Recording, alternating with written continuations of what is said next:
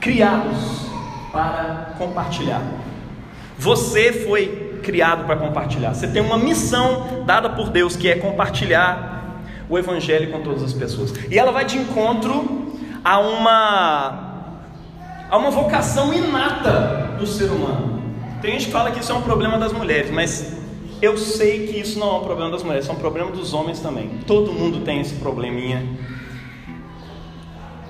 Você já reparou quanto que você precisa frear para não contar uma novidade para os outros?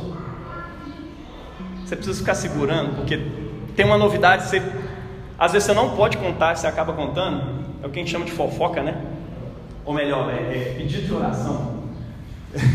Você chega nas pessoas, irmão, vou compartilhar com você aqui rapidão, só para você orar mesmo. Fulano de tal, você não sabe o que está pegando. Davi, meu irmão.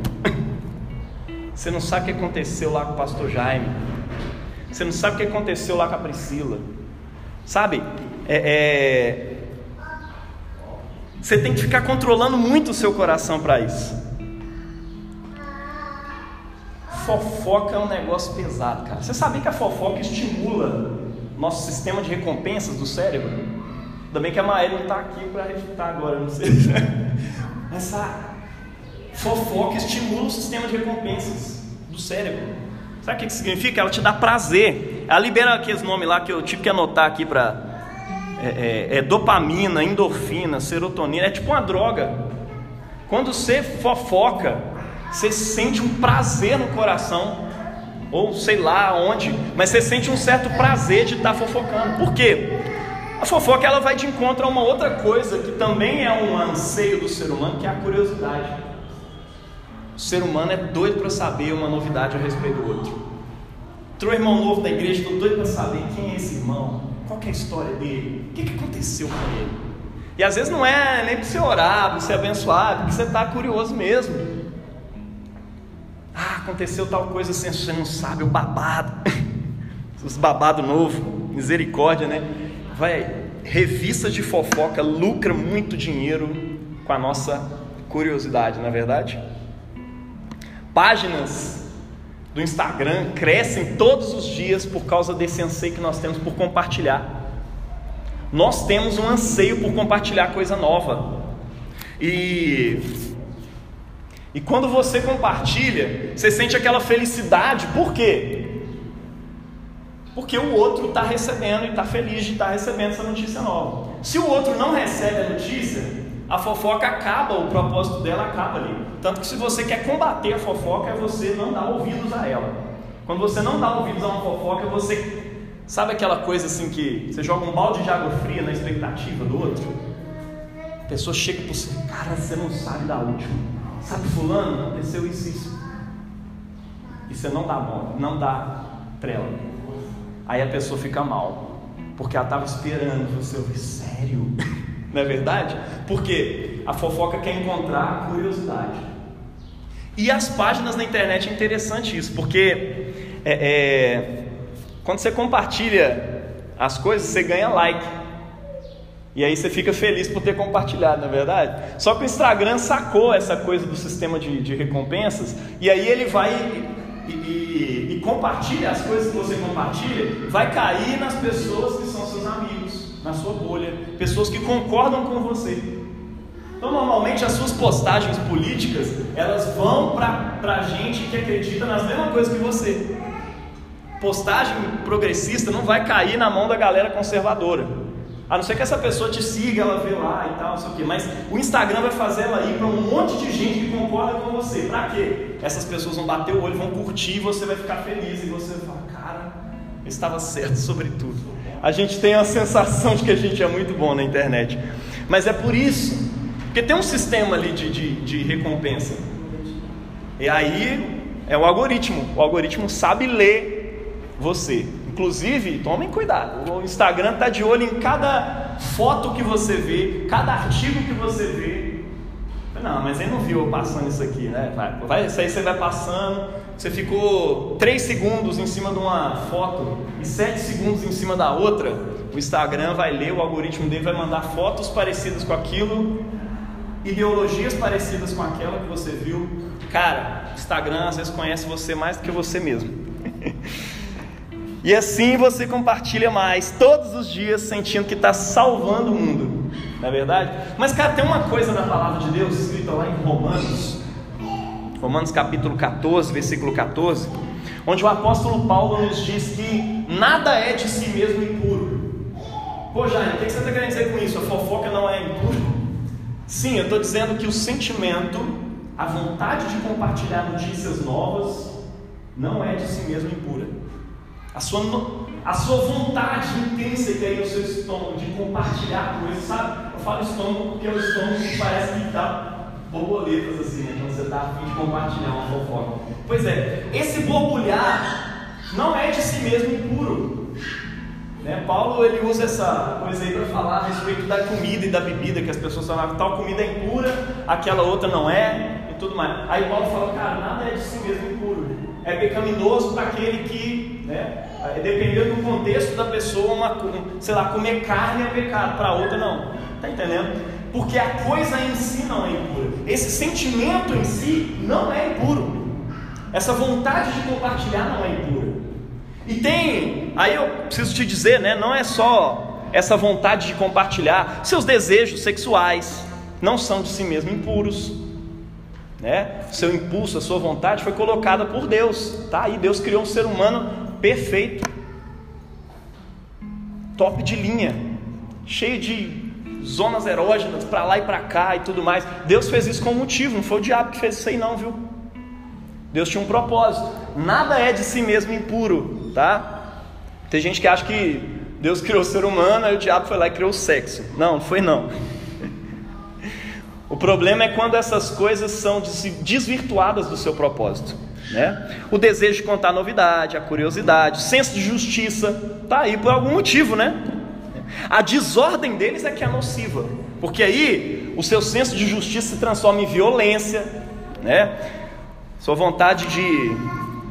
Né, os, seus, os seus desejos sexuais são transformados em violência sexual, imoralidade, né? pornografia, promiscuidade de todo tipo. E a sua vontade de compartilhar novidades vira fofoca. Você começa a compartilhar um monte de coisa que não devia compartilhar. Está entendendo? Mas tem um outro texto na Bíblia que diz que em Cristo todas as coisas encontram o seu sentido, o seu propósito, o, o, o verdadeiro propósito para o qual elas foram criadas. Colossenses 1,16 diz isso. Né? Nele todas as coisas encontram o seu devido propósito. Nele tudo subsiste. Por quê? Porque nós somos criados nele. Pensa, cada uma dessas coisas que a gente transformou em pecado e que o diabo desvirtua em nós, são coisas que Deus colocou com um propósito específico dentro de Cristo. E quando nós encontramos Cristo, nós encontramos o propósito real de cada uma dessas coisas. Olha que bênção! Em Cristo, aquilo que foi desvirtuado pelo pecado é transformado e Deus pega aquela pulsão, aquele desejo e transforma ele em direção a Deus. Amém? Não sei se você já percebeu, mas os dez mandamentos eles começam falando a respeito de um amor por Deus, não ter outros deuses além de Deus, do Todo-Poderoso, porque o seu amor precisa estar depositado nele. Jesus falou que o primeiro mandamento é este, né? Amará, amar o seu Deus com todo o teu coração, toda a tua alma, com toda a tua força e seu entendimento. E o último mandamento, quando está falando lá sobre pecados, é não cobiçarás, não desejarás. Por quê? Porque o pecado tem a ver com desejo, tem a ver com amor. E quando Deus te salva em Cristo Jesus, Ele pega esse desejo, que não é de si mesmo impuro, e encontra um propósito real e verdadeiro para Ele, como está escrito lá em Colossenses 1,16. Está entendendo? Você encontra Cristo. O seu desejo é transformado em amor por Deus, em desejo por Deus. E o desejo por Deus se reflete depois que passa pelo prisma de Deus pelo prisma de Cristo, ele se reflete em amor pelas pessoas, em justiça verdadeira, uma justiça reta, de acordo com a vontade de Deus, em harmonia com Deus. Seu desejo sexual se torna em amor verdadeiro, real, para compartilhar com uma pessoa e viver com uma pessoa. Expressão de um carinho, de um amor. Está entendendo? Deus transforma essas coisas. E a sua vontade de a sua vontade de partilhar novidades é transformada também. Deus dá um propósito para ela. E é interessante que é, é, quando a gente olha para a Bíblia, essa coisa do compartilhar, de contar novidades, ela tem um, um, ela tem uma relevância maior, ela tem um destaque, inclusive.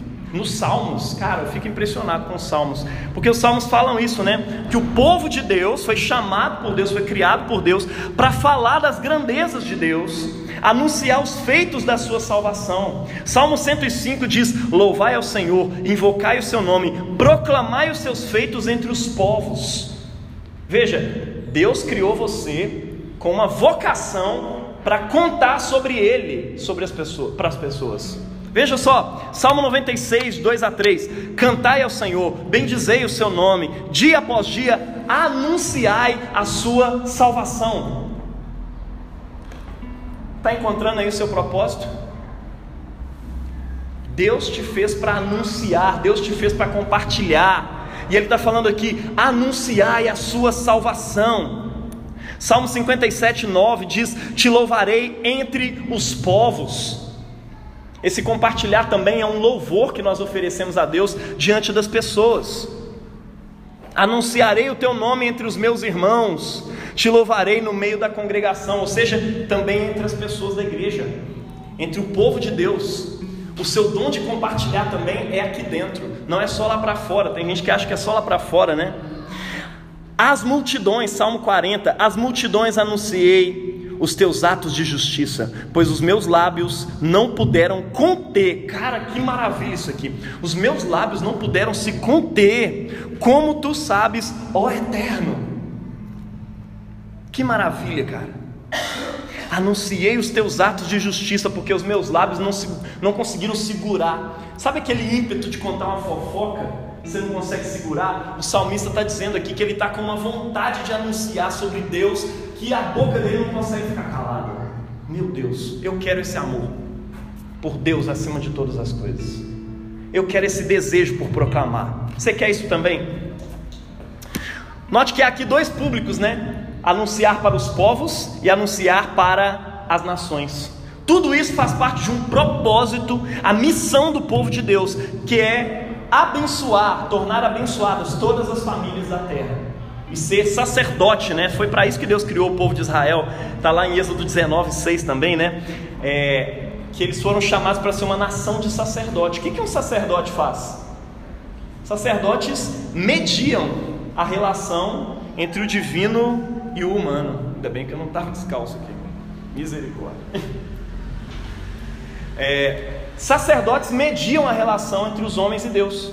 Então, a nação de Israel foi criada para isso para mediar a relação entre as pessoas e Deus, entre o mundo e Deus. Por isso, deve proclamar os seus louvores. E nós sabemos que em Cristo, o verdadeiro Israel de Deus, nós que fomos enxertados nele por meio do batismo, nós que aceitamos e conhecemos Jesus como nosso Salvador, agora também fazemos parte desse povo. E a missão desse povo é a sua missão também. Falar dos seus atos poderosos, anunciar sua salvação a todos os povos e aos da sua congregação. Amém? Não é à toa que esse anseio de compartilhar está dentro de você. Deus queria que nós compartilhássemos dele com todo entusiasmo, com todas as pessoas, dentro e fora do povo de Deus. Isso nos leva aqui para o nosso primeiro ponto de hoje, que é compartilhar é uma vocação dupla, né? É uma dupla vocação. Por quê? Porque é para fora e é para dentro. É tolo quem acha que a missão da igreja é só para os de fora. A missão de compartilhar, de falar da salvação, de pregar o evangelho é só para os de fora. Aqui a gente prega uma mensagem coach, sei lá, alguma coisa para o seu aperfeiçoamento e lá a gente prega a salvação. Não, aqui a gente prega o evangelho todos os dias nesse púlpito. Que as pessoas precisam ouvir o evangelho e serem redimidas todos os dias e lá fora também, para que as pessoas se aproximem de Deus e para que as pessoas que visitam esse lugar sejam tocadas pelo Evangelho de Jesus e salvas por meio dele. Está entendendo? O Evangelho é para todo mundo e a gente fala do Evangelho entre nós Ah, mas eu já fui salvo. E aí o seu coração se enche de alegria quando você ouve sobre isso. E aí você canta sobre isso. E aí a gente sai da igreja com vontade de compartilhar das maravilhas desse Deus. Por quê? Porque ele é desejável. Ele é apresentado na liturgia como algo desejável. Ele é cantado aqui com muita alegria. Não há Deus como nosso Deus. E nós saímos daqui tão completos, tão saciados, entendendo que Deus é a nossa segurança que a gente quer compartilhar com todo mundo. Está entendendo? Esse é o propósito de anunciar os louvores de Deus dentro da congregação, falar da sua salvação, das suas obras grandiosas dentro da congregação e também fora. Isso nos remete também a, a uma missão dupla que nós temos em Cristo que é um discipulado. Quando você louva e fala do Evangelho aqui, você está discipulando pessoas, tornando pessoas cada dia mais parecidas com Jesus. É uma inspiração coletiva que acontece nos nossos louvores, na nossa pregação, na nossa liturgia. Né? Tudo começa com louvor, com elogio a Deus, com desejo por Deus. Né? Isso é o nosso ministério, é a nossa responsabilidade com as pessoas de dentro do povo de Deus, dentro da igreja. O objetivo é discipulado, consolidação. Pessoas que aceitaram Jesus estão aqui ouvindo os louvores, ouvindo o Evangelho, e isso vai se consolidando dentro do seu coração, a fé no nosso Senhor Jesus. Amém? Segunda coisa, externamente, né? que é o evangelismo. Você anuncia para os povos. Essa é a nossa missão. A primeira é a nossa responsabilidade com os de dentro. A missão é a responsabilidade com os de fora. Né? Missão. Tem, é uma palavra derivada do latim, se eu não me engano, que significa envio. Nós somos enviados ao mundo para anunciar o Evangelho a todos os povos. Essa é a sua responsabilidade para com as pessoas é, é, de dentro, de fora da igreja, evangelizá-los. Tá? Nós temos uma dupla vocação: é um ministério, a sua responsabilidade com os de dentro, e missão, a sua responsabilidade com os de fora. Deu para gravar aí? Ministério, sua responsabilidade com a igreja. Servir de alguma forma em alguma coisa aqui, para que junto com a igreja você evangelize, certo? E missão, a sua, a sua missão para quem está de fora, anunciar o evangelho de Jesus, tá? E é louco também, é tolo também, quem acredita que a missão é só discipular. Tem gente que quer ficar só aqui dentro, né? Ah, vou ficar aqui dentro, porque aí as pessoas vão chegando e tudo mais. Não, velho a igreja de Jesus foi chamada para fora, tá? É, é, é aqui dentro que a gente inspira as pessoas, mas não acreditar que a igreja precisa evangelizar é resistir a um movimento natural do povo de Deus, que é crescer, que é multiplicar. Uma igreja saudável cresce.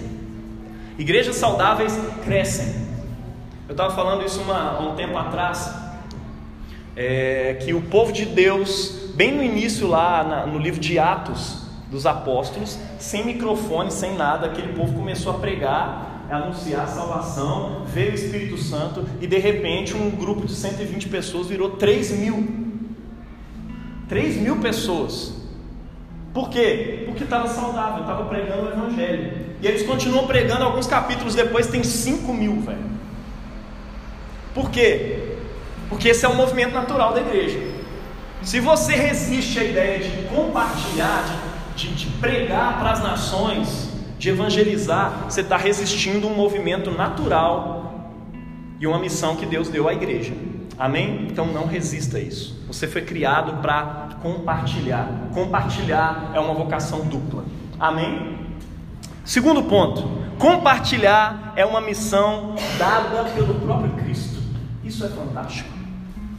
Jesus disse na sua oração a Deus, lá em João 17, eu gosto de falar de João 17 porque na oração que ele está fazendo para Deus, ele revela um monte de coisa a respeito da igreja, né? E aí uma dessas coisas que ele revela é: Deus, assim como tu me enviaste ao mundo, você acredita que Jesus tinha uma missão para desenvolver nesse mundo? Você acredita que ele completou essa missão? Ele começou dizendo assim: ó, cabe a mim cumprir o propósito do meu Pai. E lá na cruz termina com ele dizendo o quê? está consumado. Ele completou a missão dele. Está consumado. E aí o que, que ele faz? Nos envia em missão. Para quê? Para dar continuidade ao próprio trabalho dele.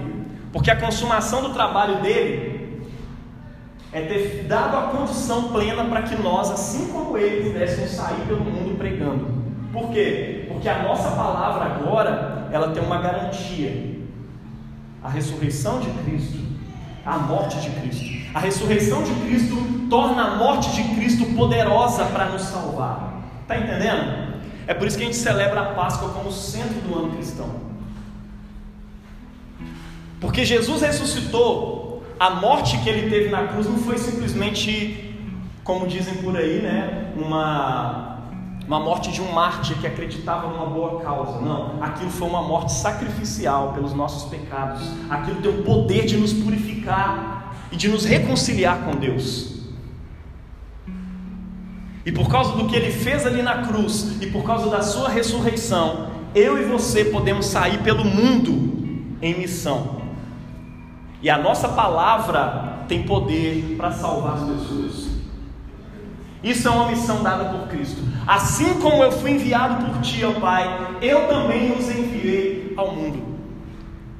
Mais uma vez eu te pergunto: você acredita que Jesus tinha uma missão? Se você acredita que Jesus tinha uma missão, parte dessa missão foi te enviar em missão. Você consegue aceitar que você também tem uma missão? Glória a Deus. Em Cristo nós somos reconectados com os propósitos da nossa existência. E a principal parte da missão de Cristo, da missão que Cristo nos dá em relação ao mundo, vai de encontro a essa nossa vocação de compartilhar. E que missão que é essa? Ide por todo mundo e pregai o evangelho a toda criatura. Marcos 16, 15. Tem noção? Esse é o propósito da sua missão. É para isso que Cristo te chamou.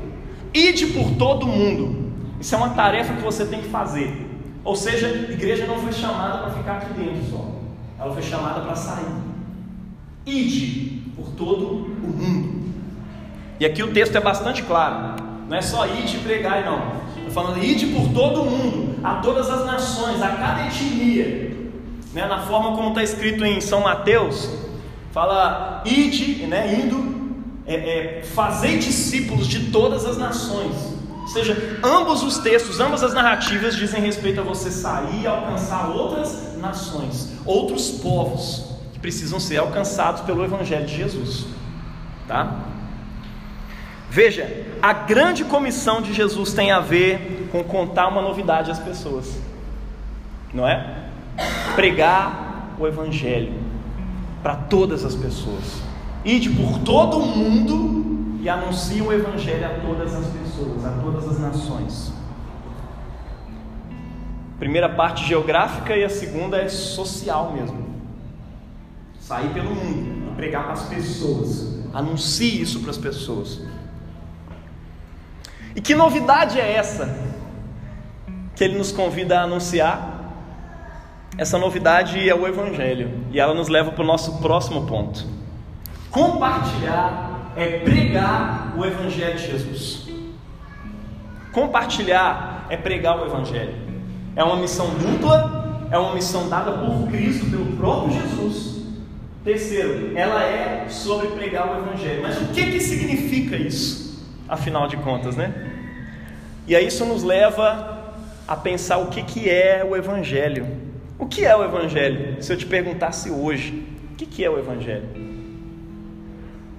Eu tentei descrever isso de alguma forma didaticamente aqui para você, né? Evangelho significa literalmente boa notícia, tá? Só que ela é como algumas expressões que a gente tem hoje em dia que não significa, o significado dela não está no texto, o significado dela é social. Várias expressões que a gente tem hoje em dia têm um significado social, tá? é um significado que dão para essa coisa. Não sei se eu consigo lembrar de algo aqui muito mais específico. É, mas enfim, normalmente algumas expressões que a gente costuma usar, elas têm um significado para além das palavras. Boa notícia, pô, legal. Evangelho é boa notícia, é só sair contando notícia boa para os outros, né? Ah, aconteceu tal coisa assim assim. Eu vou, vou contar ali para Renata. Preguei o evangelho? Não, não preguei o evangelho. Não é qualquer notícia. Tá? Evangelho significa boa notícia. E ela era um termo político utilizado na época de Jesus para anunciar a vitória de um rei em alguma guerra, né? ou o nascimento de um novo príncipe. Tá? Significava então que um novo tempo estava nascendo, né? estava surgindo com aquele acontecimento. Por exemplo, quando Marco Antônio venceu a, é, perdeu a guerra para Augusto, que era filho de Júlio César. Né? Foi o primeiro imperador romano, que antes tinha uma certa república, tinha um general romano que era o Júlio César, mandava no império todo, né? tinha uma certa ditadura republicana lá. Mas aí, é, depois dele vem um imperador, que é o filho dele, foi o primeiro imperador. Roma estava dividida, os dois lutando ali e tal, e um dia numa batalha naval, o filho de Júlio César vence a guerra. E isso foi considerado uma boa notícia dentro de todo o império. As pessoas precisavam saber que Augusto agora era César. Mas César não era o nome de nenhum desses caras. Hoje em dia a gente bota o nome dos outros de César, né? Mas é, é, era um era um nome tipo rei, né? Era um título. Agora ele é um César. Augusto é César. Inclusive ele tinha outro nome, acho que era Otávio. Aí virou Augusto. Otávio Augusto César. Otávio César Augusto. Ou seja, ele virou um grande rei, cara. E aí, o que, que as pessoas tinham que fazer? Sair anunciando por todo o Império Romano, que era feito de várias nações. Olha só, vai fazendo a ligação aí. O Império Romano era um império que estava em cima de várias pequenas nações, inclusive o povo de Israel estava debaixo desse império nessa época. E aí as pessoas tinham que sair contando, isso era mais ou menos 30 e poucos antes de Cristo. As pessoas tinham que sair contando a notícia. Olha, gente, a guerra acabou.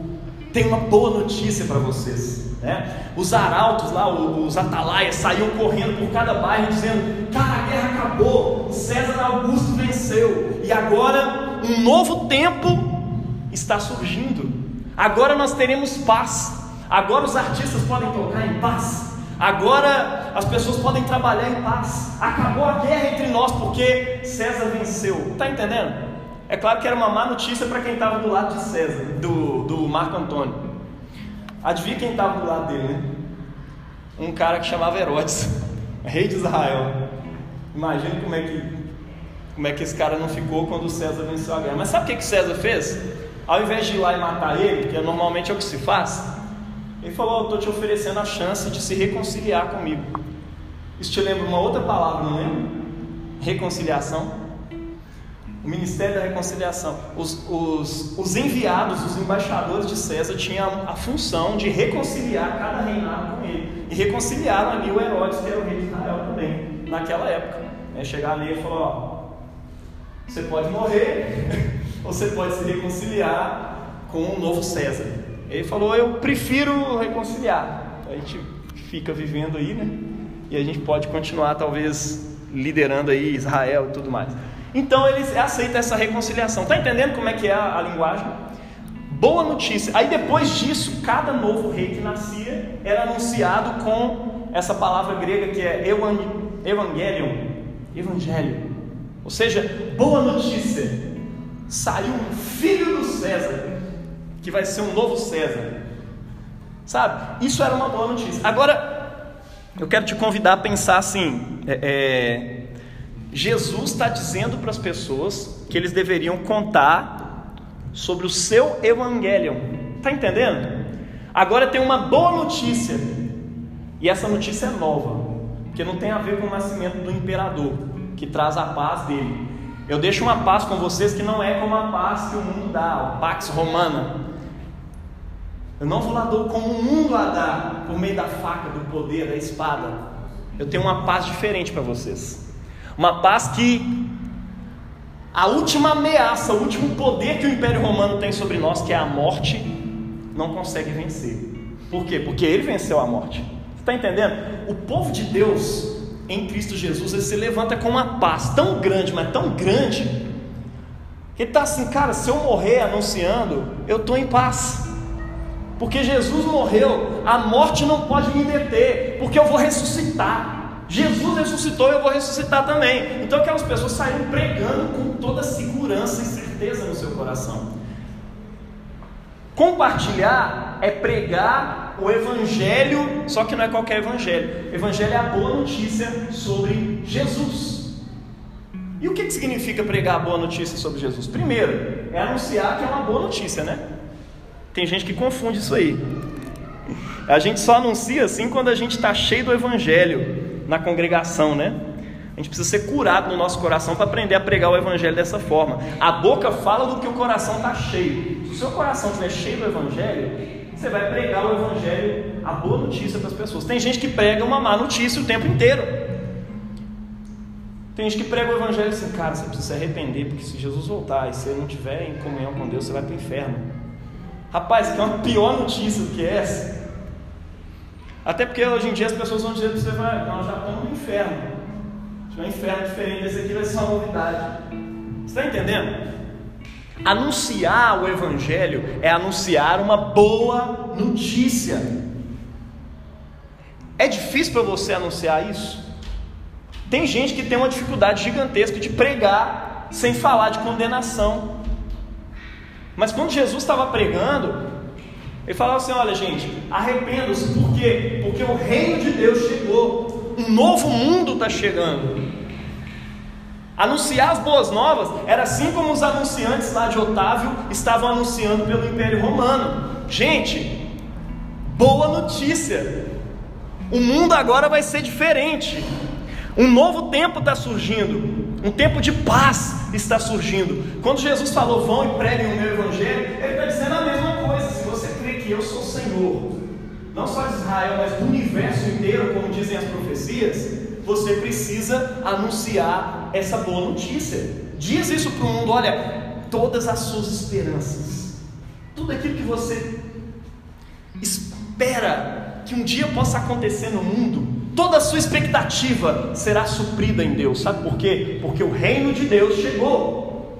Essa é a mensagem que a igreja precisa anunciar. Você precisa chegar nas pessoas e dizer: olha, um novo tempo está surgindo. Um tempo de paz, um tempo de justiça.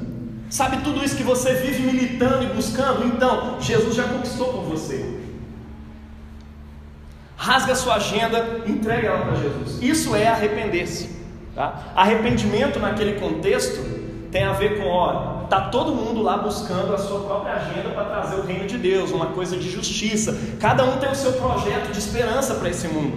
Ao longo da história, as nações tiveram seus projetos de esperança. Eu disse aqui alguns tempos atrás, né, que Karl Marx escreveu o seu projeto de esperança, chamou de comunismo, né? É um projeto de um mundo sem autoridade, sem, sem é, é, propriedade privada de meios de produção, onde todo mundo pudesse viver em paz e harmonia, onde não houvesse opressão do pobre e tudo mais. Cara, isso é a expressão de uma esperança que habita corações humanos. O que a igreja tem de novidade para dizer a respeito disso é que Jesus já conquistou isso na cruz do Calvário e que é somente por meio dele que essas coisas vão acontecer.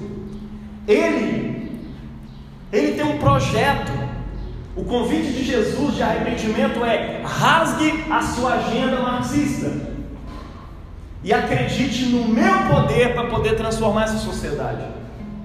Rasgue a sua agenda conservadora e acredite no meu poder para tornar todas as coisas de volta ao seu propósito original. Está entendendo?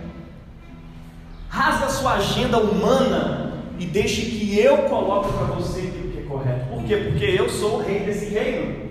Compartilhar é dizer para as pessoas: olha, um novo tempo está surgindo. As pessoas chegam para você, cara, o mundo vai ser diferente. Cara, eu acredito que vai ser mesmo.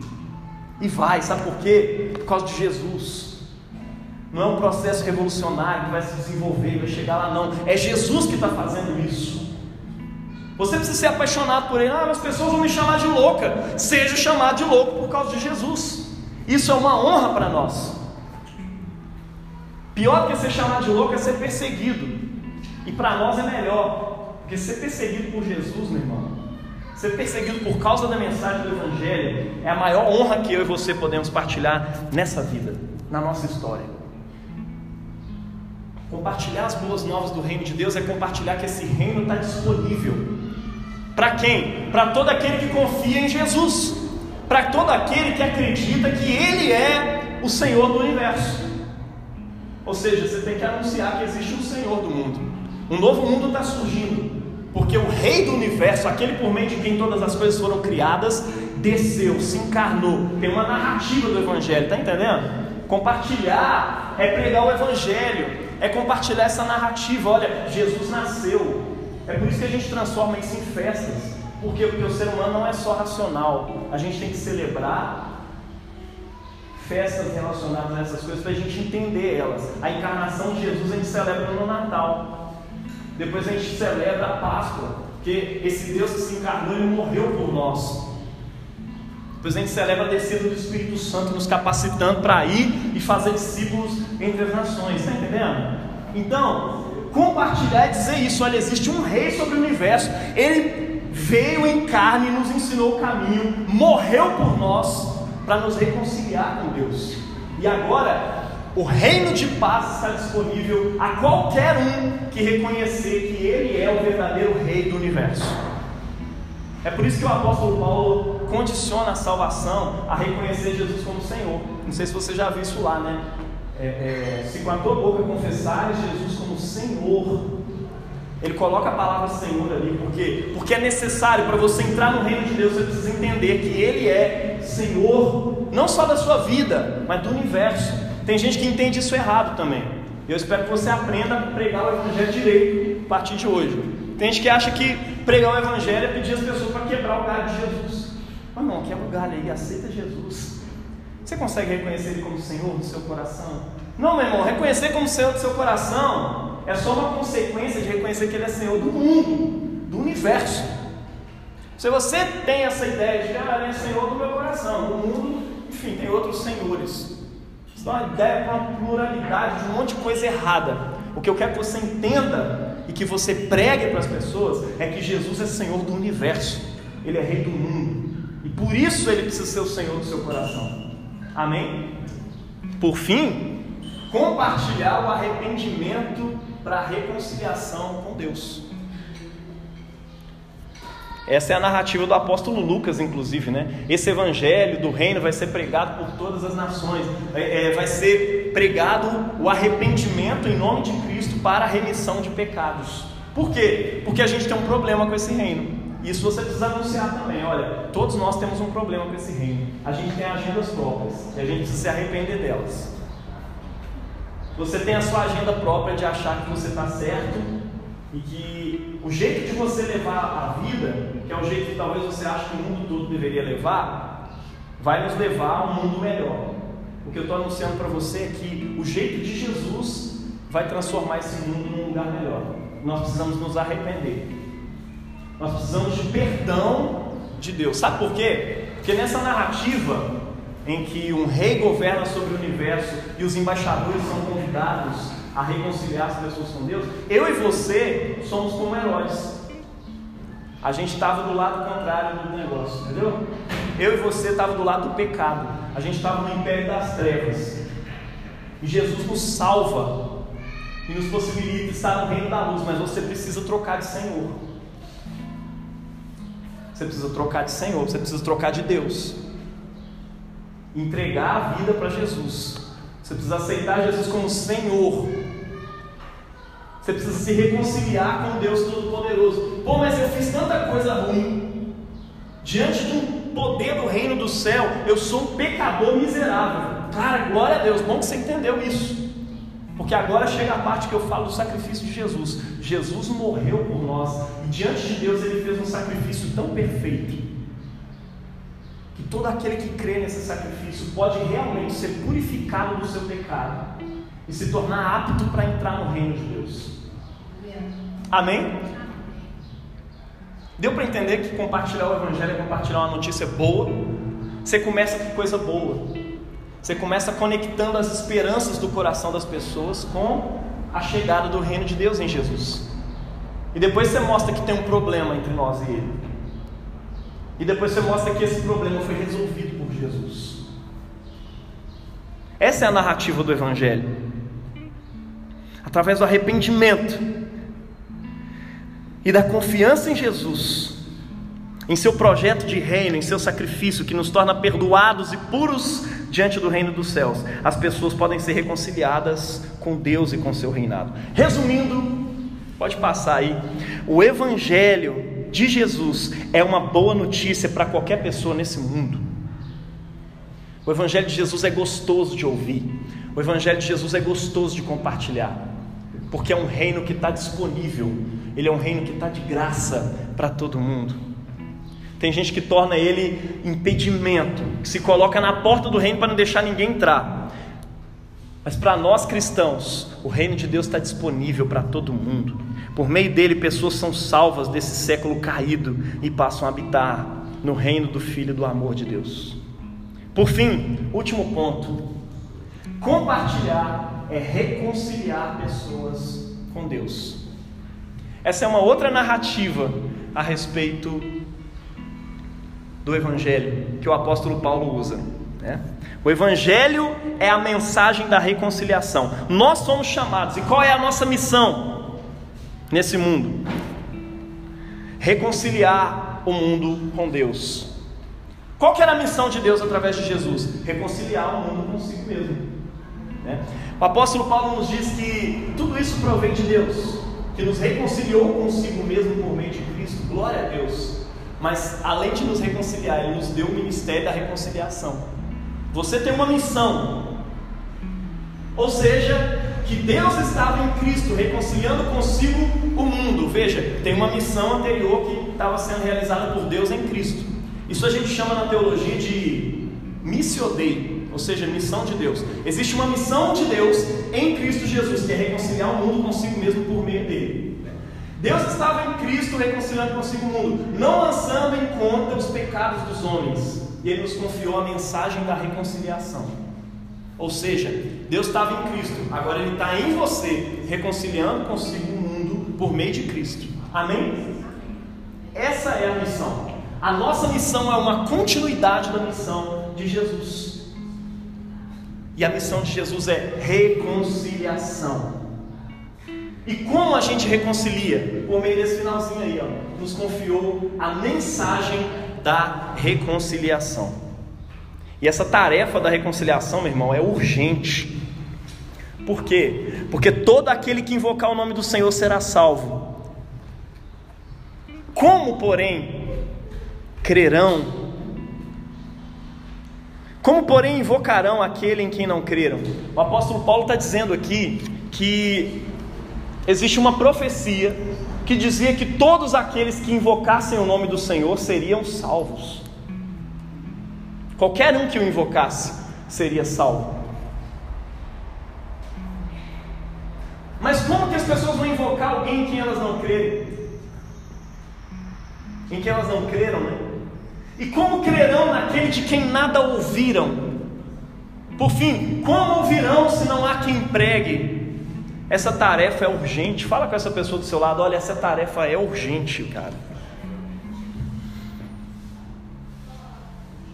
Nós precisamos anunciar urgentemente. A reconciliação é um ministério sacerdotal de Deus. É por isso que o apóstolo Pedro ele se refere à igreja, né, retomando Êxodo 19, 6, dizendo que nós somos um povo sacerdotal, uma nação de sacerdotes, com a missão de aproximar as pessoas de Deus. E qual que é o objetivo disso? 1 Pedro 2,9: Mas vós sois geração eleita, sacerdócio real, nação santa, povo adquirido por Deus, para anunciar, para compartilhar. Compartilhar o que? As virtudes daquele que nos chamou das trevas para a sua maravilhosa luz. Compartilhar é falar das virtudes de Deus, é falar que Deus é bom, tá entendendo? Compartilhar é falar sobre como Deus é bom, como Deus é belo, sobre como é bom ser de Deus. Não é assim que o mercado evangeliza? O mercado evangeliza você falando: olha, esse, esse sorvete do McDonald's ele tem um pouco de leite, ele tem um componente tal, você, ele não te dá informações nutricionais. Ele te compartilha uma sensação. Como é bom tomar esse sorvete. Ele coloca uma imagem de alguém muito feliz e bonito, lambendo aquele sorvete, né? E aí te faz ter vontade. A propaganda de Coca-Cola é a mesma coisa. Você fala, a ah, Coca-Cola tem esse, esse, esse componente. Ele não fala, ele não descreve a Coca-Cola. Como é que ele descreve? Ele bota alguém tomando a Coca-Cola. Aí te dá sede, cara. Cara, que vontade de tomar uma Coca-Cola quando eu vejo alguém tomando uma Coca-Cola, uma cabeça. Cara, é maravilhoso. Não é verdade? Essa forma alcança o coração, alcança o desejo das pessoas. O Evangelho não é uma informação filosófica teológica. Nós precisamos entender isso. O apóstolo Pedro entendeu. Anunciar o Evangelho não é só anunciar quatro pontos da salvação, tá entendendo? Anunciar o Evangelho é anunciar como é bom ser de Deus, é anunciar as virtudes daquele que nos chamou das trevas para a sua maravilhosa luz. Você crê nisso? A partir de hoje, você vai mudar o jeito de pregar o Evangelho para as pessoas. Você vai falar sobre como é bom ser de Deus, sobre como Deus é bom, sobre como Ele nos trouxe um reino maravilhoso. Você vai pregar uma boa notícia para as pessoas e anunciar que existe arrependimento. Não importa qual seja a sua barreira para entrar no reino de Deus. Jesus quebrou ela na cruz do Calvário e hoje o reino, as portas do reino estão abertas para você. Venha fazer parte do reino de Deus, porque é bom demais. Se você continuar anunciando o reino, tipo assim, ah, é triste, né? Mas um dia a gente vai gozar da alegria eterna. Mas ninguém quer saber disso, não. Tá entendendo? Compartilhe, mostrando como é bom fazer parte desse povo. Amém? Compartilhar, falar das virtudes do reino de Deus. Esse é o nosso ministério sacerdotal, aproximar as pessoas de Deus. E ele se realiza quando você e eu compartilhamos a mensagem da reconciliação, o evangelho por meio do qual as pessoas escutam e são salvas. Amém? Concluindo, você nasceu para compartilhar. Cumpra esse propósito da sua existência. Se você não tem cumprido, eu quero te convidar a se colocar de pé nesse momento para a gente orar. Você que tem cumprido também, espero que sim. Se coloque de pé. Nós queremos orar a respeito disso, meu irmão. A sua missão é dupla, para dentro e para fora. Compartilhar uma missão dada por ninguém mais, ninguém menos do que Jesus. Compartilhar o Evangelho é partilhar as boas novas do reino de Deus. E compartilhar é reconciliar o mundo com Deus é participar na missão de Jesus. Eu quero te convidar para a tarefa de hoje. Eu quero lançar um desafio aqui para você. O desafio dessa semana que você vai executar, na verdade, vai ser um desafio inicial que você vai executar pelas próximas três semanas, até o dia que a gente vai fazer uma, uma ação prática aqui, tá? Você vai orar agora. Eu quero que você pense aí, três pessoas você vai orar por essas pessoas três vezes ao, ao dia ao longo de, das próximas três semanas. E no final você vai se comprometer a pregar, compartilhar com elas o Evangelho. Desse jeito que a gente está falando aqui hoje. Pode ser? Vocês aceitam o desafio? Massa. Pensa aí, algum familiar seu. Vamos orar.